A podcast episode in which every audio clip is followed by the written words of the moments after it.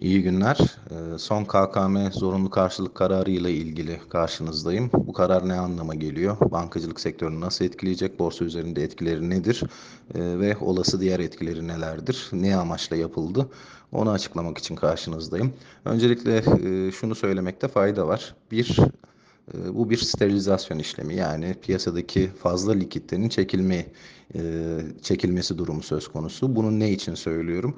Dönüp baktığınızda e, özellikle Haziran ayında yaklaşık 670 milyar TL'lik Türkiye Cumhuriyet Merkez Bankası'nın piyasayı fonladığı görülmekteyken son 2 aydır, 2,5 aydır bu tutarın ki tarihsel ortalamalar 200 milyar TL'nin üzerinde çok çok altında olduğunu işte 30 milyar TL, 35 milyar TL, 50 milyar TL ara ara 200 milyar TL'ye çıkıyor ama e, gene dediğim gibi tarihsel ortalamaların çok çok altında seyrettiğini gösteriyor. Bu da piyasada likitte fazlalığının olduğunu ve bu adımın öncelikli olarak bir sterilizasyon, piyasadaki fazla likiditenin çekilmesi adına atıldığını gösterir.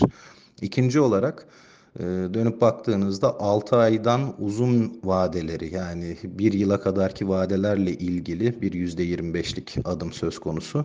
Bu da neyi gösteriyor? 6 ay olarak düşündüğünüzde önümüzdeki süreçte eğer KKM'den çıkıp da bir spot piyasada döviz talebi oluşacaksa eğer e, bunun bugünden karşılanması anlamına geliyor. Aksi halde işte Kasım ayından sonra özel sektörün ciddi anlamda bir yurt dışı borç ödeme durumu söz konusu ve buradan kaynaklanan bir döviz talebi olacak.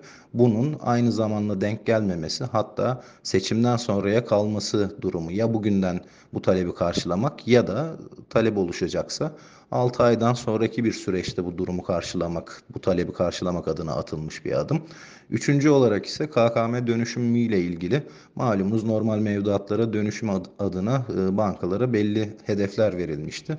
Şimdi yüzde 100 liralık bir mevduatınızı bankaya yatırdığınızda bunun 25 lirası artık zorunlu karşılık olarak Merkez Bankası'nda tutulacağı için size gelecek olan mevduat oranı normalde aldığınız oranın 0.75 ile çarpılması yani %25 iskonto görmesi anlamına geliyor.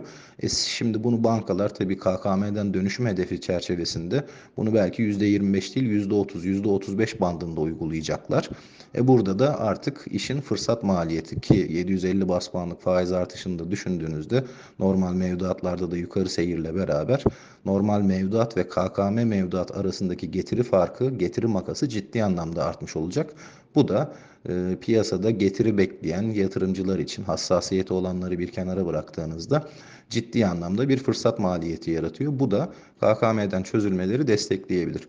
Bankacılık açısından nasıl bir etki yaratır derseniz bankacılıkta mevduat faizleri yukarı dahi gitse bunu kredi maliyetlerini hemen yansıttıkları için yani kredi mevduat arasındaki makası ciddi anlamda e, koruduk, koruduğu için bankacılık sektörü bu tarafta karlılıkta bir problem olmaz. Ama gelinen faiz seviyesi sebebiyle kredi kullandırımlarında bir sıkıntı olabilir. Yüksek maliyetten dolayı talep tarafında bir sıkıntı olabilir. Ama bunu da zaten bekliyoruz. Yani bunu zaten ekonomi yönetimi önümüzdeki süreçte ihracat bazlı büyümeyi destekleyecek kredilerin açılacağını ama onun dışında iç talebi destekleyen kredilerin ise kredi musluklarının ise mümkün mertebe kısılacağını zaten aç, ayan beyan bir şekilde dile getirmişlerdi. O sebeple bankacılık tarafında da açıkçası bu kararın ekstradan yaratacağı bir e, karlılık üzerinde negatif etki olacağını ben beklemiyorum.